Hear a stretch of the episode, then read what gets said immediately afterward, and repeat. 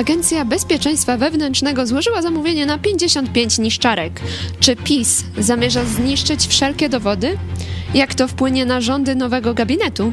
I czy uda się rozliczyć poprzednią władzę? O tym porozmawiam dzisiaj z doktorem Tomaszem Pawłuszko, ekspertem do spraw bezpieczeństwa, a w drugiej części programu powiemy także o wojnie w Ukrainie i w Izraelu. To jest program Idź pod prąd na żywo. Magdalena Fałek, zapraszam.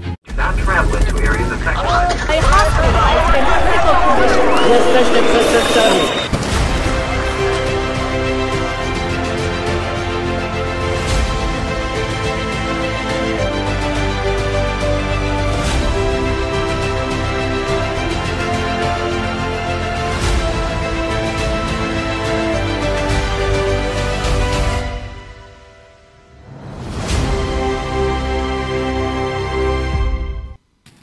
Witam Was, drodzy widzowie, przed ekranami. Dzisiaj moim gościem jest dr Tomasz Pawłuszko, ekspert geostrategii i obronności Uniwersytet Opolski Instytut Sobieskiego. Witam bardzo serdecznie.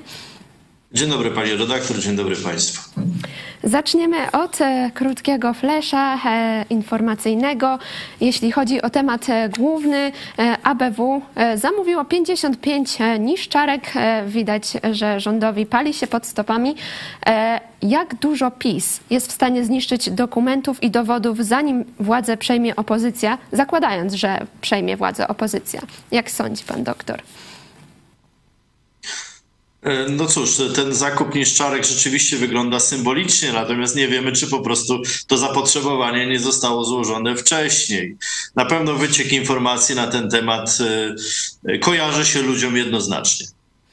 Też e, wcześniej e, pojawiały się informacje właśnie między innymi o tym, że e, wyskoczyły w wyszukiwania w internecie dotyczące niszczenia danych z dysku czy tym podobne, ale o tym powiemy już w, w kolejnej części programu. Joe Biden e, mówił w swoim orędziu w Białym Domu e, o działaniu razem, e, a także o tym, że nie pozwolą terrorystom takim jak Hamas, ani tyranom takim jak Putin wygrać. Jak pan doktor ocenia te słowa? One są spójne z tym, co Joe Biden mówi od początku swojej prezydentury. Znaczy on od momentu, kiedy w Genewie ogłosił ten spór e, demokracji i autorytaryzmu, po prostu się tego trzyma, ponieważ to jest jego doktryna polityczna. E, I w przypadku Rosji, i w przypadku Izraela, gdzie mamy do czynienia E, przepraszam, w przypadku Ukrainy, nie Rosji i, i, i, e, Izraela, gdzie mamy do czynienia z atakami na państwa demokratyczne ze strony e, zamachowców czy państw autorytarnych, te problemy wpisują się w tą linię polityczną i dlatego Biden ogłasza to, co ogłasza. Mam nadzieję, że Stanom Zjednoczonym wystarczy pieniędzy i wystarczy też poparcia ze strony sojuszników, ażeby pewne planowane działania kontynuować. O tym również w kolejnej części programu będziemy mówić.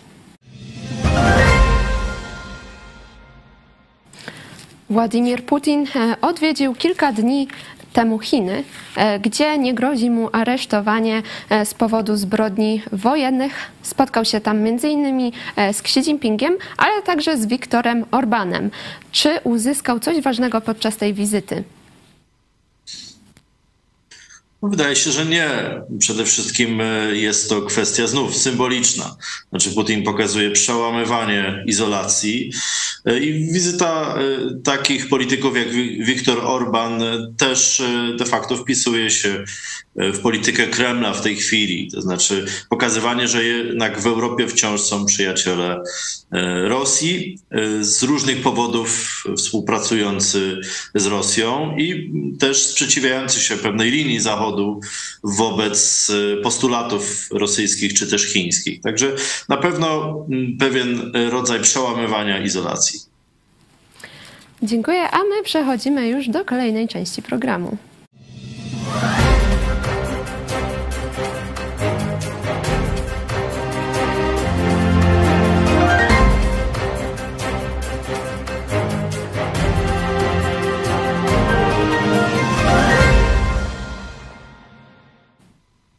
Na początku jeszcze chciałam pana e, doktora zapytać o to, jak wrażenia po wyborach? Czy jest pan zadowolony z wyników? To znaczy, jako obywatel i jako politolog zdecydowanie tak. To znaczy, przede wszystkim duża frekwencja. To jest y, mocny mandat demokratyczny dla e, obecnej opozycji wciąż jeszcze. E, I w związku z tym można przewidywać, że w Polsce powstanie, przewidywalny rząd cieszący się dużym poparciem. Jednocześnie też widzimy pewne pęknięcie, i to mnie martwi, w społeczeństwie polskim, które wyraża się w tym, że wciąż około 40 kilku procent populacji i drugie tyle, prawda, zagłosowało w drugą stronę. I ta polaryzacja na pewno będzie szkodliwa na długie lata, ponieważ ani politycy, ani wyborcy używający też retoryki nienawiści z obu stron, ale bardziej z tej, z tej rządowej, do, dotychczasowej, to nie zniknie. I obawiam się, że będziemy jeszcze mieć różne perturbacje y, z tego powodu. A jeszcze wracając właśnie do e, tego domniemanego niszczenia dokumentów e, przez PiS, e, czy sądzi pan doktor, że rzeczywiście te dokumenty będą tak na masową skalę niszczone i czy przez to jest taka możliwość, że nie uda się później przez opozycję pociągnąć do odpowiedzialności teraz aktualnego, no już po wyborach, to już tego z rządu, który będzie się zmieniał? Ja bym powiedział może w ten sposób. E, dokumenty to nie są jedyne dowody. Jeśli jakieś są sprawy, które mają podtekst e, przestępczy, wówczas e, są przede wszystkim ludzie, są wydarzenia, są nagrania, a dokumenty to jest od wielu lat taki no, główny rekwizyt w jakichkolwiek rozprawach czy pojedynkach politycznych. Natomiast pamiętajmy, że większość resortów e, czy kancelaria e, jakiegokolwiek podmiotu publicznego zazwyczaj wdrożyła już elektroniczny obieg dokumentów, więc nawet jeśli e, coś fizycznie może być zniszczone, no, to nie znaczy, że to zniknęło.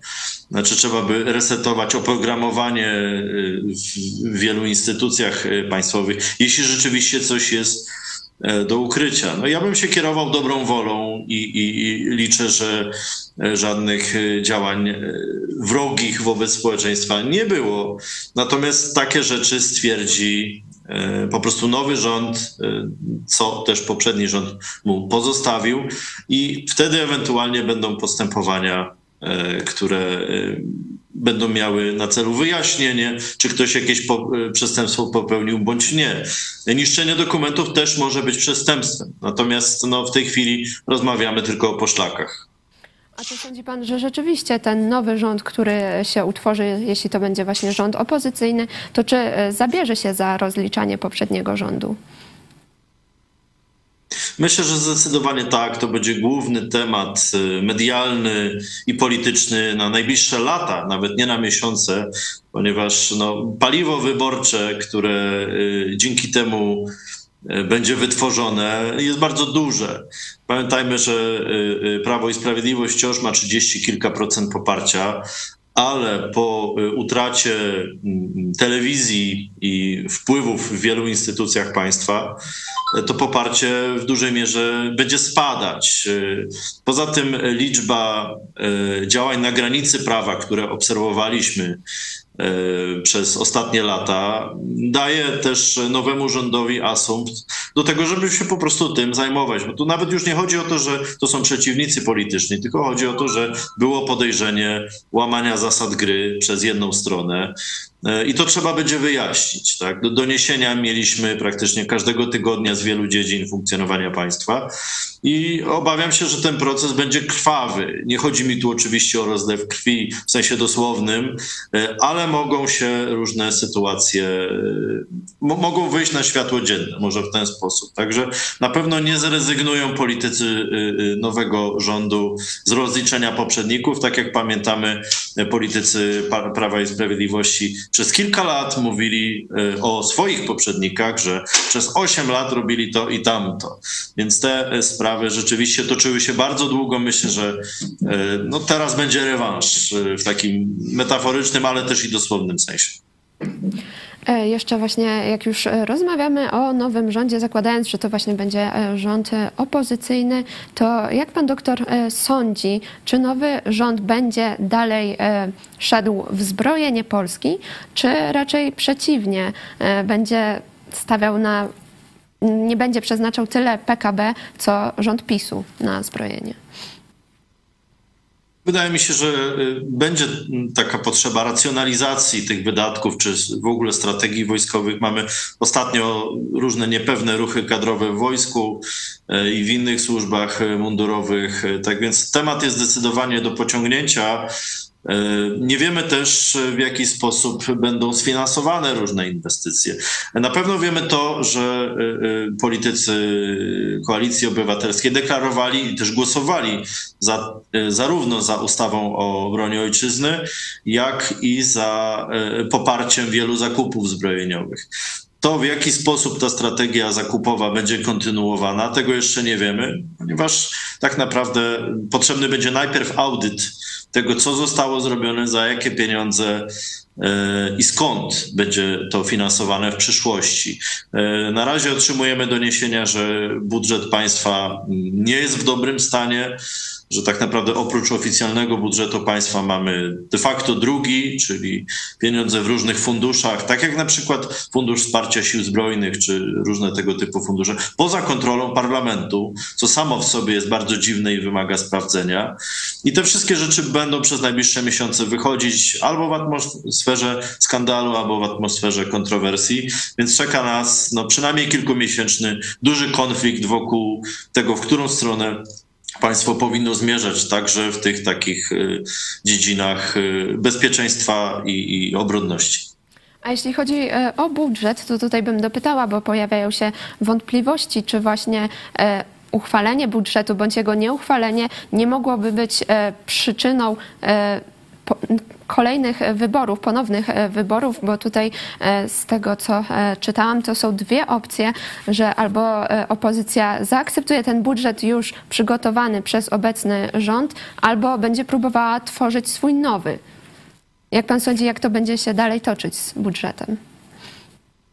Wydaje mi się, że będą trwały prace nad nowym budżetem. Mimo wszystko, a nawet jeśli obecny zostanie uchwalony, to będzie on podlegać rewizji, ponieważ zostały do końca roku tak naprawdę dwa miesiące i wciąż rządzi rząd premiera Morawieckiego. Znaczy, dopóki nie będzie uformowany nowy rząd, a wszystko wskazuje na to, że nowy rząd poznamy dopiero na gwiazdkę, to będą próby jeszcze uchwalenia budżetu za pomocą, e, za, znaczy może w ten sposób.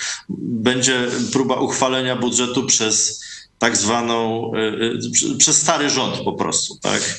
I on nie ma już większości. To znaczy, że może być kwestionowany i będzie przygotowywany, korygowany na bieżąco. E, I spodziewam się tutaj no, dosyć dużej awantury, ponieważ, tak jak już mówiliśmy, wiele rzeczy może się okazać dotyczących zadłużenia, bo pamiętajmy, właśnie to, że Polska oficjalnie ma 40 kilka procent e, zadłużenia, gdzie limit konstytucyjny jest e, bodajże 55%, e, to jest i tak nieźle, bo średnia w Europie to jest ponad 80% zadłużenia. Natomiast poprzez te fundusze celowe, które funkcjonują poza budżetem, gdyby je włączyć do budżetu, okazałoby się, że nasze zadłużenie jest o wiele, wiele większe i tu słyszymy o setkach miliardów E, złotych. E, więc ta sytuacja wymaga wyjaśnienia e, ze strony odchodzącego rządu i też sprawdzenia przez osoby, które te rządy będą przejmować. To na pewno. A jeszcze chciałabym dopytać w kwestii obronności. Jak pan sądzi, jakie powinny być największe zmiany czy działania podjęte przez teraz nowy rząd po ustąpieniu obecnej władzy? Jeśli chodzi o bezpieczeństwo? Tak. No wydaje się, że mamy kilka priorytetów. Pierwszy jest taki też o charakterze międzynarodowym, to znaczy podtrzymać pomoc dla Ukrainy i zadeklarować współpracę z naszymi partnerami zachodnimi, jeśli chodzi o rozwój wschodniej flanki NATO. To są priorytety niezależne od e, barw e, rządzących e, w Polsce. To jest jakby ta pierwsza sprawa, że rządy innych krajów, rząd Ukrainy dostają wiadomość, że Polska będzie kontynuować określoną linię polityczną. Jeśli chodzi o szczegóły, to na pewno e, należy wyjaśnić kłopoty, które zgłaszali żołnierze w ostatnich miesiącach e, i sprawdzić, kto podejmował decyzje, e, które ewentualnie naraziły Polskę na straty. Więc to jest na pewno do wyjaśnienia ze strony nowego rządu. Tyle jeśli chodzi o sprawy polityczne, natomiast jeśli chodzi o sprawy prawne, wciąż ustawa o obronie ojczyzny nie posiada wielu szczegółowych rozporządzeń. E, I to jest potrzebne też do zrobienia. Tak? I tutaj y, podejrzewam, że trzeba będzie się konsultować w niektórych sprawach z prezydentem. Kolejna sprawa to jest dowodzenie, tak? czyli czy ta reforma dowodzenia, która w ostatnich miesiącach była przeprowadzana, czy ona przetrwa. E, to jest y, problem militarny, natomiast z kwestii niemilitarnych poległa w parlamencie już w zasadzie zeszłej kadencji. Po raz kolejny zresztą od 15 lat ustawa o ochronie ludności. Ani przez 8 lat rządów PO i PSL, ani przez 8 lat rządów PiSu nie udało się uchwalić tej ustawy.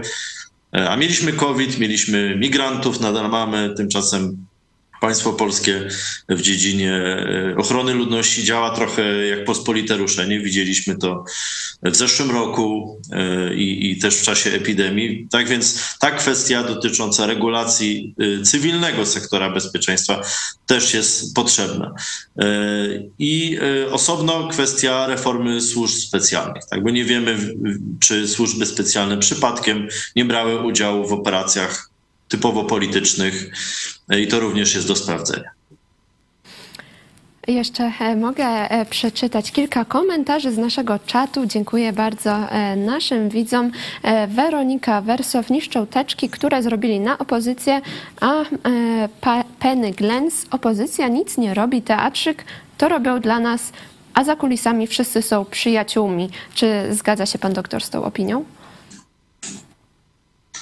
W sensie, czy są przyjaciółmi wszyscy? Są przyjaciółmi, a to wszystko to jest teatrzyk tylko. No, wydaje mi się, że jeśli mówimy o organach państwa, e, to tutaj osobowość pewnych osób nie ma takiego znaczenia, czy ktoś kogoś lubi, czy nie. Jeśli ktoś łamał zasady czy prawo, no powinien za to odpowiadać. E, to, czy politycy znają się na stopie prywatnej, to jest oczywiste. Wielu z nich przebywa w Sejmie od wielu, wielu lat kłóci się w programach informacyjnych również od wielu, wielu lat. W social mediach również e, polemizują ze sobą e, też od wielu, wielu lat, więc zakładam, że te osoby się oczywiście na stopie prywatnej znają. Natomiast nie jest to e, taki rodzaj przyjaźni, o jakiej mówią sąsiedzi czy powiedzmy współpracownicy w firmie. Tak? Tutaj mamy konflikt polityczny, który stymuluje pewne zachowania, czyli y, zazwyczaj zachowania konfliktowe, ponieważ no, gdzie dwóch się y, bije, tam obaj korzystają. Tak więc im więcej konfliktu, tym lepiej, nawet jeśli on jest pozorowany dla polityków. Tak? Z perspektywy wyborców to jest denerwujące, bo ciągle się ktoś kłóci yy, i to powoduje, że ludzie są zdystansowani do polityki, ale jednocześnie widzimy, że Duża frekwencja teraz w wyborach świadczy o tym, że ludzie lubią konflikt, tak, że zaangażowali się w ten konflikt. I niezależnie od tego, czy politycy sami się lubią, czy nie, to ten konflikt pozostanie, bo jest politycznie użyteczny dla obu stron. A my teraz e, przejdziemy do kolejnego tematu. E, oddalamy się trochę od polskiego rządu i porozmawiamy o przemówieniu Joe Bidena.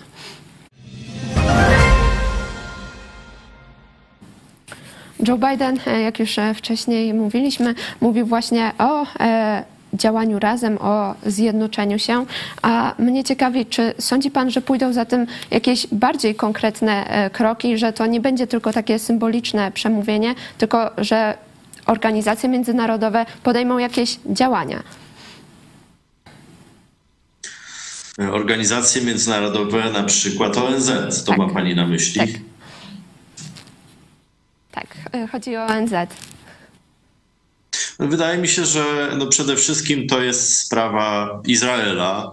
E, Stany Zjednoczone są patronem demokracji e, izraelskiej. Też e, od lat deklarują się jako patron demokracji na Bliskim Wschodzie. To, czy ta strategia jest skuteczna, no widzimy od 20 lat, że niekoniecznie. Natomiast Izrael zauważalnie zwleka z ofensywą na terytorium Gazy. E, oficjalne wytłumaczenie jest takie, że chodzi o ewakuację ludności cywilnej i też udobruchanie różnych agent międzynarodowych, e, też i humanitarnych, które tej ludności e, chcą pomóc. Wiemy też, że terroryści z Hamasu będą używać ludzi jako żywe tarcze umieszczają swoje posterunki na szpitalach, na szkołach, więc pojawią się na pewno ofiary cywilne. I co do tego nie mam wątpliwości. Na razie świat jest oburzony tymi atakami i stanął po stronie Izraela. Natomiast wiemy, że z biegiem czasu, jak pojawią się ataki z drugiej strony, czyli jeśli e, wojska izraelskie zaczną ofensywę, spotkamy się z ogromną ilością zdjęć i materiałów e, audiowizualnych na temat przemocy ze strony Izraela, na, temat ataków, e, na temat zabijania ludzi. I wtedy ta szala sympatii dla Izraela znacząco spadnie. Więc w tej chwili Izrael po prostu przygotowuje grunt pod ofensywę militarną.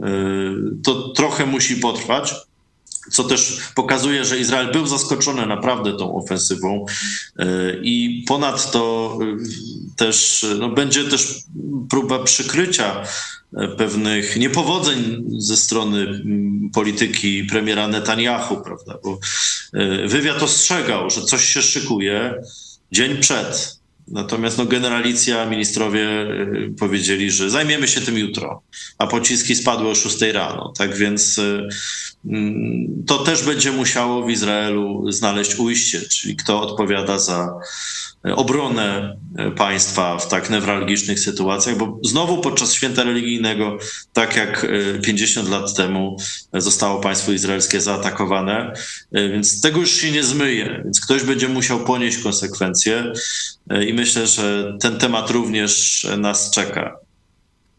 A e, jeszcze e, Joe Biden przewiduje zapowiada pomoc dla Izraela w postaci sprzętu i e, dodatkowej nadzwyczajnej pomocy 14 miliardów e, dolarów.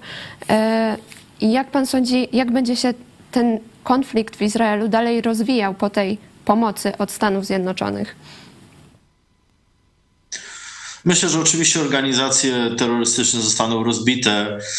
Wie pani, no, Izrael ma taką doktrynę ścinania trawnika. To znaczy oni wiedzą, że nie są w stanie terrorystów pokonać, tylko co jakiś czas, tak jak kosiarka przejeżdża po trawniku, y, przecina się troszeczkę, skraca się potencjał tych organizacji, czyli są one regularnie obserwowane i czasami eliminowane, ponieważ no, nikt jeszcze do końca tej hydry takiej terrorystycznej nie rozpracował i, i, nie rozbił.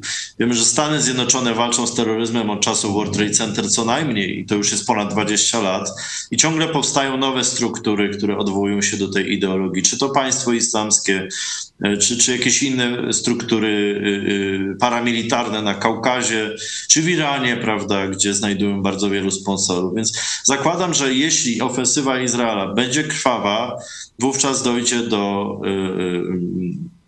jakiejś kontrakcji ze strony państw arabskich, mogą się pojawić kolejne zamachy mm, terrorystyczne. E, w dalszej perspektywie dużo bardziej niebezpieczna byłaby konfrontacja militarna Izraelu z Iranem. E, I tego bym się obawiał, ponieważ wówczas rozlew przemocy na całym Bliskim Wschodzie jest realny e, ponieważ tam no, jest prawdziwa mozaika kultur, narodów, które mają do siebie wzajemne pretensje. E, przykład Kurdów, e, przykład Ormian w tej chwili i Azerów, którzy również są w konflikcie i Rosja e, się tam nie wmieszała, rosną więc wpływy Turcji, co z kolei nie podoba się Arabii Saudyjskiej i tak dalej. Tak więc tam jest reakcja łańcuchowa możliwa w każdym tygodniu tak naprawdę. Chwilowo komfortowa sytuacja jest po stronie Izraela, że to od Izraela zależy, jak to się potoczy w dużej mierze. I Stany Zjednoczone oczywiście będą temu patronować w taki sposób, żeby też nie zepsuć tych szykowanych porozumień pokojowych, nazywanych abrahamowymi. I to byłoby największe ryzyko dla administracji Bidena z perspektywy kolejnej kadencji pana prezydenta Bidena. To znaczy upadek perspektywy porozumień pokojowych, o których o które zabiegał prezydent od, od kilku lat. Każdy prezydent amerykański chce odcisnąć w jakiś sposób piętno na Bliskim Wschodzie, na tamtejszym procesie pokojowym i w tej chwili to porozumienie wisi na włosku. Jak już jesteśmy e, przy, rozmawiamy o tematach wojennych, to teraz też e, porozmawiamy o e, wojnie w Ukrainie.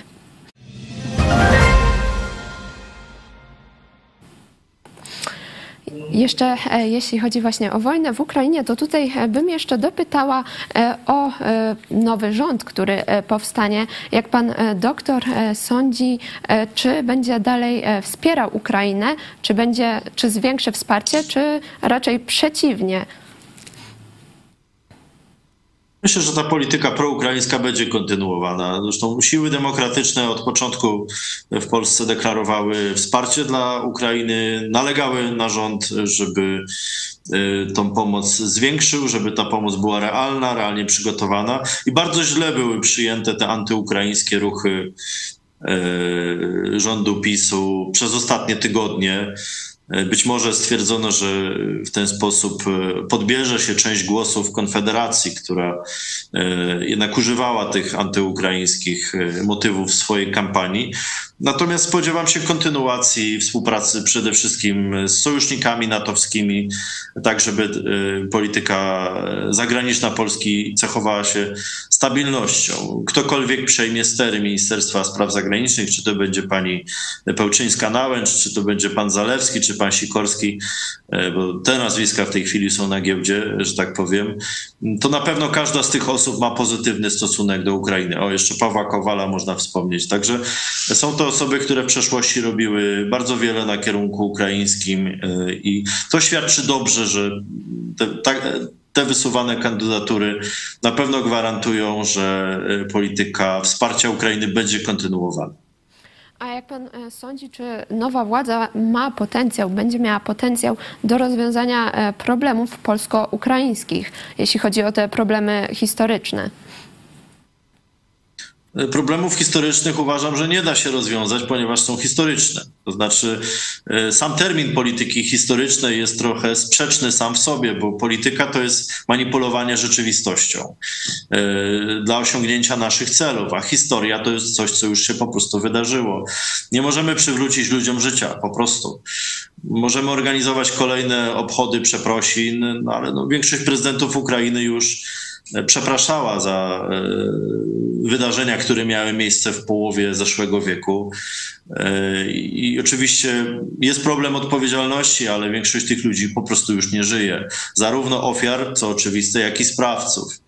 Tak więc wydaje mi się, że potrzebne jest jakieś nowe otwarcie po prostu w relacjach polsko-ukraińskich, e, skierowane raczej na przyszłość, a nie na przeszłość, ponieważ e, po obu stronach są nacjonaliści, którzy starają się wykorzystać sprawy historyczne jako po prostu paliwo dla własnych karier politycznych. Życia nikomu to nie przywróci, natomiast y, możemy popsuć coś, y, co w tej chwili jest budowane, a Rosja bardzo na to liczy. A przechodząc do tego, co dzieje się na froncie e, wojennym, pojawiają się informacje o tym, że e, na froncie przez Ukrainę zostały ostatnio użyte rakiety Atakams. Jest to broń, o którą e, Ukraina prosiła wiele miesięcy. E, czy ten fakt e, pokazuje zmianę w podejściu do pomocy Ukrainie przez USA?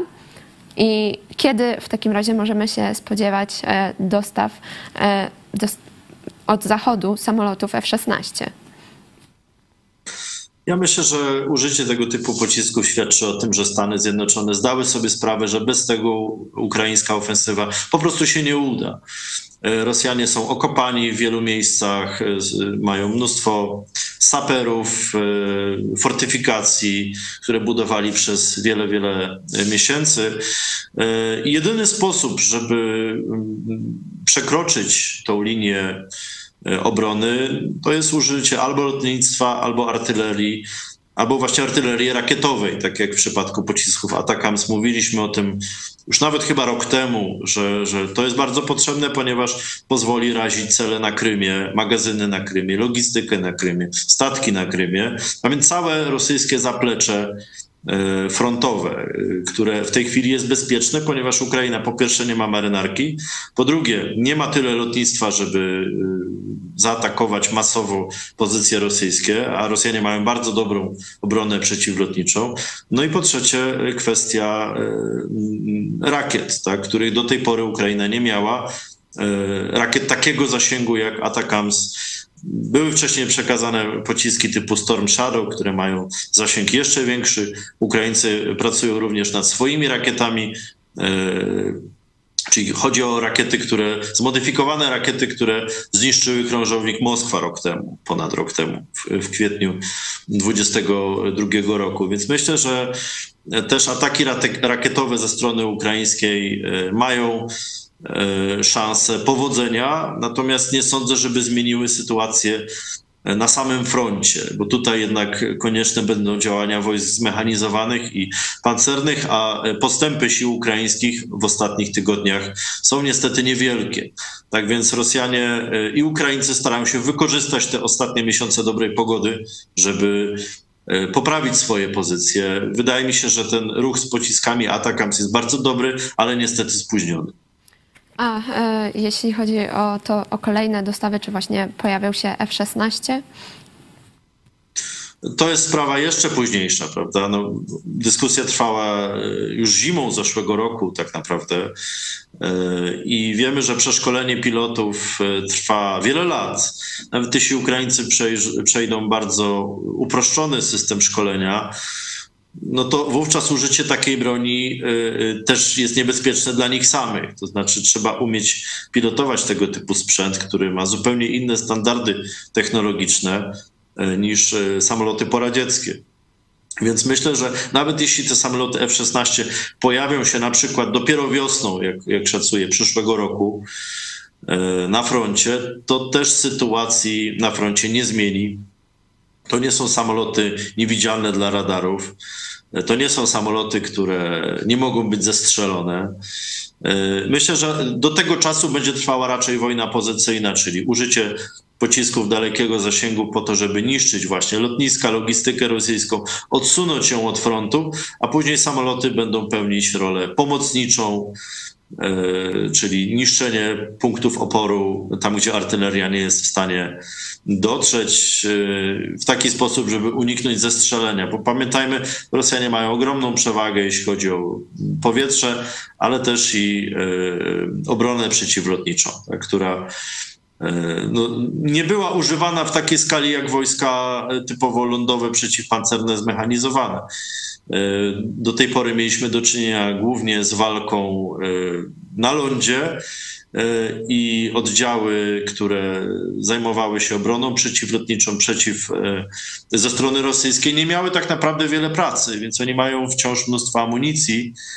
W gorszym stanie są oczywiście wojska rakietowe ukraińskie czy przeciwrakietowe, które musiały zestrzeliwywać setki pocisków czy dronów z Iranu przez cały ostatni rok praktycznie, więc, mm, więc na pewno ze strony Ukraińców będzie to dobra wiadomość, wzmocnienie sił powietrznych, ale na to jeszcze trzeba poczekać. No, kampania rozstrzygnie się na lądzie.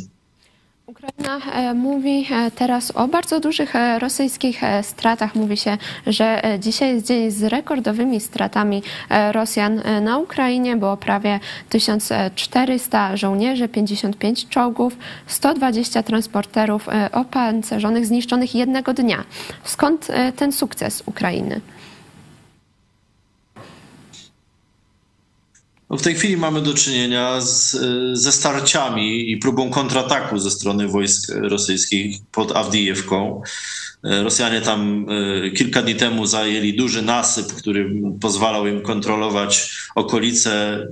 Ta przewaga wysokości w wojskach lądowych ma znaczenie naprawdę. I no w tej chwili Ukraińcy kontratakowali po to, żeby to odzyskać, plus odciąć e, wojska rosyjskie, które już próbowały pod Bachmutem się rozłożyć na nowo. I ponadto ta wojna pozycyjna, która y, toczy się na Zaporożu. My widzimy tylko cyfry, natomiast proszę mi wierzyć, to nie jest to na pewno nie jest przyjemny obrazek. To są tysiące ludzi zabitych, to, to jest krwawa walka w okopach, to jest ludzie ginący w sekundę w wyniku strzału, masowego strzału. Także to jest bardzo brutalna kampania, co pokazuje, że właśnie jesienią będą się te walki nasilać, bo obie strony chcą poprawić swoje pozycje za wszelką cenę. E, I liczby, liczba ofiar będzie duża, być może nawet będzie rosnąć, a nie będziemy obserwowali dużych zmian na froncie ponieważ e, front to nie są tylko ludzie, ale to są, tak jak już powiedziałem, też fortyfikacje, które trzeba zdobyć. One e, mogą być obsadzone przez niewielką liczbę personelu, e, a mogą bronić się bardzo długo. Ja jeszcze mam pytanie co do sytuacji na Czarnym e, Morzu, e, ponieważ okręty wojenne Bułgarii i Rumunii patrolują teraz korytarz e, zbożowy stworzony przez Ukrainę i jest to szansa dla Ukrainy, żeby to zboże popłynęło do Azji i Afryki. Jak pan sądzi, czy Rosja odważy się na taki już bezpośredni konflikt z krajami NATO? Myślę, że nie, natomiast cały czas możliwe są prowokacje.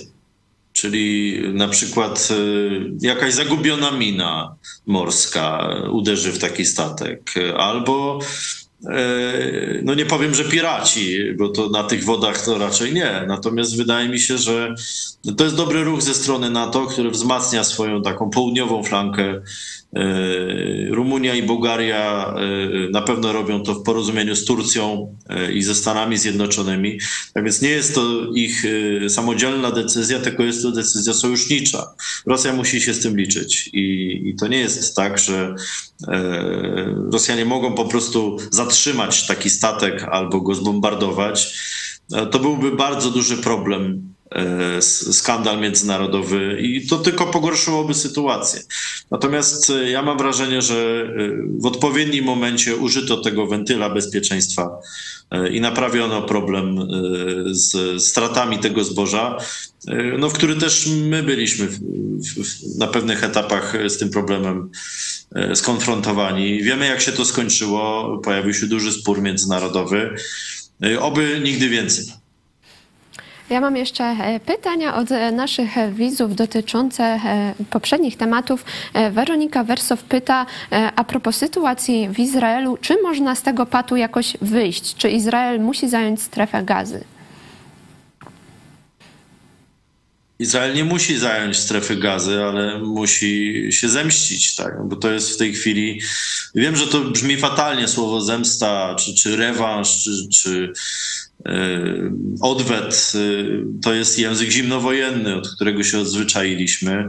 Natomiast e, rząd izraelski, jeśli chce uzyskać legitymację swojego społeczeństwa, legitymizację dla swoich działań, no to dostał właśnie taką okazję. Nie sądzę, żeby Izrael był w stanie okupować całą strefę gazy, że tam mieszka milion ludzi, nawet więcej. Teraz nie wiemy nawet, ile tam jest osób.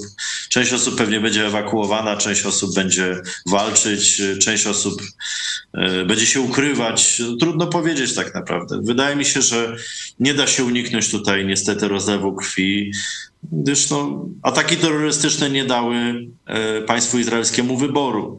Gdyby zaniechano tej operacji wojskowej, wówczas istnieje ryzyko, że ci bojownicy po prostu przetrwają i użyją e, tej broni znowu. Tak więc to jest kwestia też bezpieczeństwa militarnego i politycznego e, państwa izraelskiego, więc do tej pory, przez ostatnich kilkadziesiąt lat, Izraelczycy zazwyczaj prewencyjnie uderzali na różne zgrupowania czy różne obiekty e, w państwach sąsiednich, które mogły im zagrozić, bombardowali nawet w Iranie różne cele. E, no i w tej chwili oni dali się zaskoczyć, więc aby też uniknąć e, złego wrażenia tego blamażu, e, użyją siły na pewno, gdyż no cały czas mamy sporą część świata, która wierzy, że użycie siły jest argumentem i na pewno będzie to argument zrozumiany przez drugą stronę. Tak więc niestety wet za wet, ząb za ząb. Kolejne pytanie od Mateusza. E, a Hołownia chce e, otrzymać Ministerstwo Obrony Narodowej. Co to oznacza? To oznacza, że będzie podział stanowisk w nowym parlamencie, znaczy w nowym rządzie. Zazwyczaj jest taka praktyka, że mm, partia dominująca nie bierze wszystkich resortów tak zwanych siłowych. Czyli mówimy tu w zasadzie o czterech resortach, czyli sprawiedliwość, sprawy wewnętrzne, sprawy zagraniczne e, i obronność. Więc na pewno jeden lub dwa e, resorty trafią do koalicjantów czy to do PSL-u, e, czy to do Hołowni, czy do Lewicy. Trudno powiedzieć, to jest trochę wróżenie z fusów. Na pewno e, jest e, ze strony Szymona Hołowni no, pewne poparcie ze strony środowisk wojskowych. Generał Mirosław Różański, który jest blisko związany z, z Szymonem Hołownią od dłuższego czasu, na pewno buduje zaplecze dla tego typu działań. E, no, pytanie, kogo e, ze swojej strony będzie wystawiać do tego tematu koalicja obywatelska, a kogo PSL. No, PSL ma posła Bejdę, który też jest doświadczony w tematach bezpieczeństwa. E, koalicja Obywatelska ma Tomasza Siemoniaka, który był szefem resortu w przeszłości. Lewica również ma osoby związane z resortem bezpieczeństwa e, czy, czy obronności w swoim składzie, więc myślę, że e, no, ta dyskusja o nominacjach e, no, chwilę jeszcze potrwa. Natomiast spodziewam się, że w listopadzie dowiemy się już, jak będzie wyglądał proponowany skład rządu ze strony dotychczasowej opozycji. Jeszcze na sam koniec e, chciałam zapytać e, pana doktora o pańską najnowszą e, książkę, która się pojawiła w wydawnictwie Tetragon o tytule Pozycja Polski w systemie międzynarodowym, gdzie pisze Pan o sprzecznościach związanych właśnie z pozycją Polski. Czy jest ona silna, czy jest kreowana? I czy mógłby Pan powiedzieć coś więcej naszym widzom o tej książce, zachęcić do przeczytania? No to mnie pani redaktor zaskoczyła. Tego nie było w, w, planach. Natomiast mogę powiedzieć tak, że no, ta książka to jest efekt y, paru lat pracy. Y, interesował mnie temat, y, w jaki sposób Polska się pozycjonuje na świecie. Pamiętajmy, że w ciągu ostatnich 300 lat państwo polskie upadło kilkukrotnie.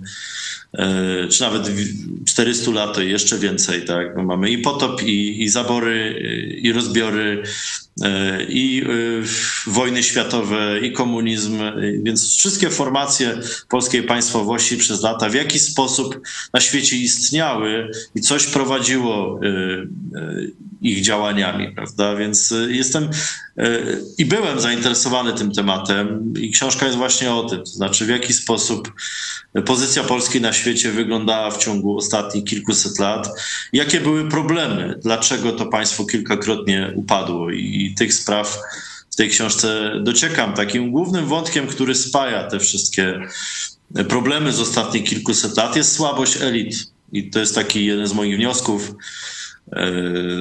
które mam z tych kilkuletnich badań, że prawie zawsze w Polsce był problem z elitami, to znaczy albo nie rozumiały interesu kraju, albo nie, nie rozumiały interesu większości ludności, która mieszkała na terytorium tego kraju. E, jeśli mówimy na przykład o szlachcie polskiej, tak. E, wiemy, że Kościuszkę e, szlachta nie chciała poprzeć, prawda? Musiał się odwołać do kosynierów, do chłopów tak naprawdę, którzy nie byli obywatelami tak naprawdę tego państwa. Więc to jest bardzo długa tradycja państwowości, którą poddałem analizie. I mam nadzieję, że jakieś wnioski dla obecnych elit rządzących z tego będą wynikać. To znaczy, że będziemy starali się uniknąć błędów z przeszłości. A to jeszcze e, dopytam, no, skoro jesteśmy właśnie po wyborach, to czy sądzi e, pan doktor, że po wyborach ta pozycja Polski na arenie międzynarodowej się poprawi czy pogorszy? Wydaje mi się, że się poprawi, ponieważ e, te ostatnie 30 lat to jest wprawdzie taka trochę anomalia w historii Polski, gdzie postanowiliśmy dołączyć do Zachodu i nie kombinować jakiejś swojej odrębnej ścieżki. I ludzie widzą, że to się sprawdziło. To znaczy, integracja europejska zadziałała w naszym przypadku. Ludzie mogą podróżować, zmieniać pracę, żenić się i tak dalej w całej Europie. I jest to dla ludzi korzystne. To jest sprawa polityczna, która jeszcze 20 parę lat temu wcale nie była taka oczywista. E, I wiele osób e, odwołujących się do tradycji właśnie polskiej e, z poprzednich wieków widziała tą sprawę dużo bardziej krytycznie, że, że na przykład nasza aktywność na świecie sprawi, że możemy zostać zaatakowani, albo że nasza kultura zaniknie. To są argumenty powtarzane w XVIII wieku, w XIX wieku, w XX wieku. Natomiast e, pewien wybór historyczny e, polskiego społeczeństwa myślę, że zostanie uszanowany przez e, polskich polityków i w związku z tym czeka nas pewne otwarcie w relacjach z Unią Europejską. Zresztą Donald Tusk wyraźnie o tym mówił, no jest to polityk dosyć doświadczony, no trudno znaleźć bardziej doświadczonego w strukturach europejskich polskiego polityka, więc na e, jakby jego barki złożono pewne oczekiwania. E, mówię tu o wyborcach. Więc zakładam, że zgodnie z tymi ideami, które on głosił do tej pory, czy liberałowie głosili, że będą się po prostu nimi kierować. To znaczy będzie próba dołączenia do mainstreamu europejskiego, Widzimy kryzys przywództwa w wielu państwach europejskich. Czy to jest Wielka Brytania już w tej chwili poza Unią, czy to są Niemcy, czy, czy Francja, gdzie prezydent Macron ma coraz większe kłopoty, czy niepewne rządy we Włoszech, w Hiszpanii, e, kryzys zadłużenia cały czas w niektórych krajach. E, także no, polski rząd ma szansę dzięki współpracy europejskiej zyskać stosunkowo dobrą pozycję. To jest coś, co do tej pory dotychczasowy rząd zaniedbywał. Znaczy skupialiśmy się na problematyce regionalnej e, i, i to powoduje, że traciliśmy z punktu widzenia również te rzeczy, które możemy zyskać w, w Brukseli czy, czy, czy, czy w Waszyngtonie, bo to jest tak naprawdę e, ważny element. Zwrócę też uwagę na to, że wybory w Polsce były przedstawiane w mediach zachodnich jako E, powrót do demokracji jako wzmocnienie e, polskiej państwowości. To był dosyć dobry odbiór. Niezależnie od tego, kto wygrał, jakim stosunkiem e, głosów i kto stworzy rząd, to mieliśmy taki przekaz, że Polska wraca do głównego nurtu polityki światowej. To jest dobra wiadomość. Mam nadzieję, że nowy rząd tego nie zepsuje. Taką mamy nadzieję. Dziękuję e, bardzo za ten e, komentarz. E, był ze mną dr Tomasz Pawłuszko, ekspert geostrategii i obronności Uniwersytet Opolski Instytut Sobieskiego. Dziękuję bardzo. Dziękuję bardzo. Pozdrawiam Państwa. Pozdrawiamy. E, a ja jeszcze przejdę do krótkich e, ogłoszeń na sam koniec. 31 e, października udostępnimy aplikację Gra Miejska śladami protestantów dla miast Lublin, Lublin oraz Wrocław. I w tym dniu, to znaczy we wtorek 31 października w Lublinie i we Wrocławiu będziecie mogli zagrać w tę grę wspólnie z jej twórcami z Fundacji Twój Ruch. Także zapraszamy i do Lublina i do Wrocławia. E, a więcej informacji będzie na e, portalach społecznościowych Fundacji Twój Ruch. Dzisiaj e, o 17 jeszcze info Idź pod prąd, a o 18 dogrywka, jak zacząć czytać Biblię, część pierwsza. Także e, zachęcamy do pozostania z nami jeszcze dzisiaj e, w tym dniu. E, ja oczywiście dziękuję Wam bardzo za Wasze wsparcie, bo to dzięki Wam się tu utrzymujemy. Już w tym miesiącu wsparło nas 520 osób, także dziękuję bardzo. I jeśli chcecie dołączyć się do tego grona wspierających, to wszelkie informacje znajdziecie na stronie itspodprat.pl wsparcie i oczywiście zachęcamy do kontaktu telefonicznego. Możecie to zrobić pod dwoma numerami numerami e, telefonicznymi 533 906 230. Tutaj odbierze pastor Paweł Machała i 536 813 435. Tutaj e, odbierze redaktor Michał Fałek, e, prywatnie mój tata, także zachęcam do kontaktu, a już się będę z Państwem żegnać. Dziękuję bardzo, że byliście z nami i do zobaczenia o 17.